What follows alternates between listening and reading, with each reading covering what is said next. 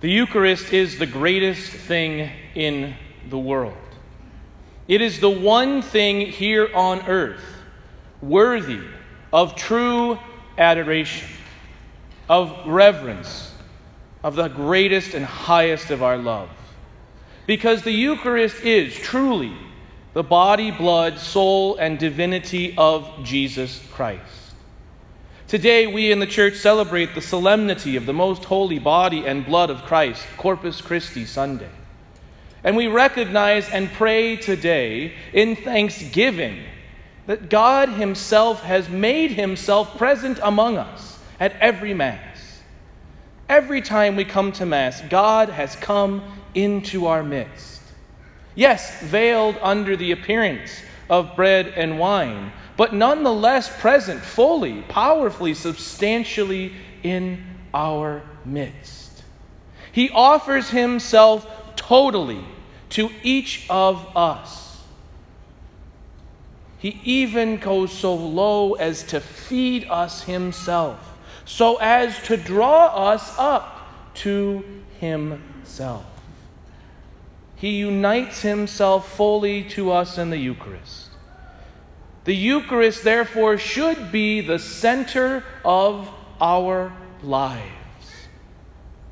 We heard in the second reading from St. Paul's letter to the Corinthians that from the very beginning, the mark of the Christian faith was to gather together in remembrance of the Lord's passion and to celebrate the Eucharist.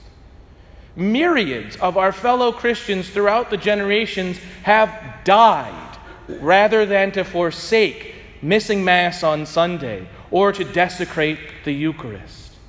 In the third century, in the Carthaginian persecution of Christians, the Carthaginian Christians were told if you gather on Sunday, you will be put to death.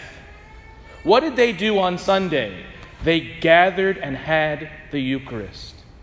When they were confronted by the magistrate, they said, Sine Dominico non possumus. Without Sunday, we are capable of nothing. In other words, that without the Eucharist, all that they did that was good, beautiful, holy, and true was impossible.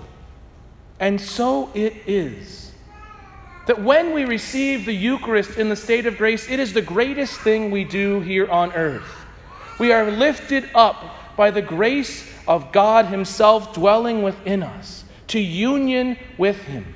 The closest we will get this side of heaven to that type of union, that type of bliss.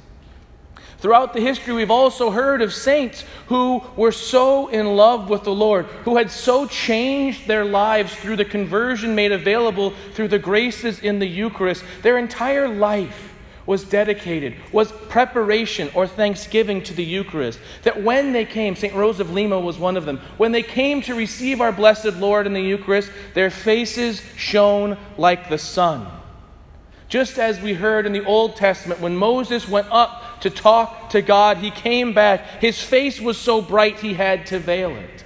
That such is our life, such is our countenance when we receive our Lord, when we put Christ first in our life, when our entire life becomes Eucharistic preparation and thanksgiving for what we receive every Sunday here at Mass. As beautiful and wonderful and true as this all is, the reality remains that sometimes Mass is boring or monotonous. Sometimes the music doesn't quite move us. Sometimes, and never when I preach, the homilies aren't very good. Sometimes a baby is sitting next to you crying the entire time, and you can't figure out for the life of you why that parent won't take the child out. And every time we come to the Eucharist, we come to receive Jesus, body, blood, soul, and divinity. He appears to us in smell, in taste, in vision, as simple bread or simple wine. How is it that we can make the Eucharist the center of our lives? We see in the readings a great indication of what it takes. In the first reading, the priest Melchizedek goes to Abraham and offers him bread and wine. Abraham gives him a tenth of his possessions. In the gospel, five loaves and two fish, a simple meal, a simple offering, and yet they all ate and were satisfied. In the second reading, they gather to celebrate the body and blood of Jesus, and in so doing, through the graces of the church, through the graces of the sacrament, they receive him. In other words, the way in which we can make our lives more Eucharistic is to respond to the grace offered to us through the Eucharist, through the church, to offer the little things in our lives the simple bread, the simple wine, the five loaves, the two fish, each and every moment, each and every day of our lives. And through those simple offerings, just as in a few minutes a simple offering of bread and wine, which sits in the back, will become the body and blood of Christ through the graces of the sacraments of holy orders and the outpouring of the Holy Spirit, so too, when we offer our simple gifts to the Lord, they will be magnified, they will lift us up, they will draw us into unity with our God, who offers himself fully to us in this sacrament. In the Second Vatican Council, in the document Sacrosanctum Concilium, which is on the sacred liturgy, it talks again and again about full, active, and conscious participation in the liturgy. In other words, we don't just come to Mass as a rote thing. We don't just come here because we have to. We come here and actively participate. And there have been many ways of interpreting how that is played out. But for each and every one of us, that means we have to come and offer each Sunday our five loaves and two fish. When that plate is brought forward as an offering of the whole community, we must pour onto that offering our own offerings our own gifts, our own struggles, our own needs, and watch as God comes down and brings them and unites them to Himself when He makes Himself present, fully, totally, in the body and blood, the most holy sacrament of the altar. But what are our five loaves and two fish? What are the things we can offer each and every day, each and every moment to the Lord? Well, the loaves are things we cultivate, right? A little seed of wheat, and you can grow and cultivate and nurture. So, the loaves in our lives, which are, tend to be more than the fish in our lives, because the fish are the things that come from without. But the loaves are the things that we have an opportunity to go deep, to cultivate, to grind down so as to make into the loaf. And so I offer these. What are the loaves in your lives? Well, the first one would be love. Do you love? Do you love God? Do you love your neighbors? Do you offer each and every moment to sacrifice your own well being for the good of another? The second loaf that we can offer to the Lord is one of repentance. The sacraments of Eucharist and confession are intimately and innately united. If you want to get more out of Mass, spend more time in confession. Let the Lord root out those sins, root out the evil that's in your life and in this world, so that when you come to the Eucharist, you are more fully united to Him. Turning away from sin and turning ever and always to the light, the love of God. Another loaf that we can offer to the Lord is our humility. Do we form ourselves apart from the church, apart from the clear teaching of Christ? Do we have the humility to say, in certain instances, Lord, I will follow you even though I know it's hard, even though I know it's difficult? Or do we root ourselves in pride? Do we root ourselves in arrogance? Another loaf we offer to the Lord is service. Do I put others ahead of myself? Do I orient myself in service? The Eucharist itself is a gift from God. He lowers himself so as to raise us up. Do I lower myself first? especially to the poor, the marginalized, those who cannot fend for themselves. The last loaf I offer to the Lord is prayer. Do you pray every day? Do you really pray? Spend time. Do you pray before the Blessed Sacrament? Do you offer the Lord your struggles, your joys, your hopes, your dreams? Do you invite Him into the darkness and the difficulty? Do you call upon the name of God? These are the loaves we can offer. There are myriad other ones, but these are the five I bring up today. The two fish, I think it's a great understanding. Like we have to go out and catch fish.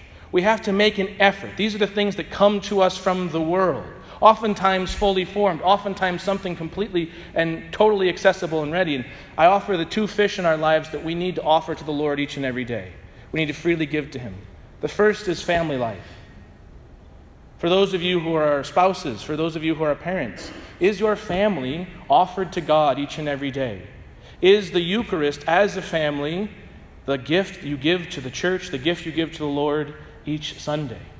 I can still remember in St. Clement of Rome Church in suburban St. Louis, where we used to go, my mother, who's about five feet one inch tall, barreling down the aisle to find the empty pew because there were eight of us, right? And she would always find that pew, and in we would go as many Sundays as we could. We never, no matter what, were allowed to skip Mass.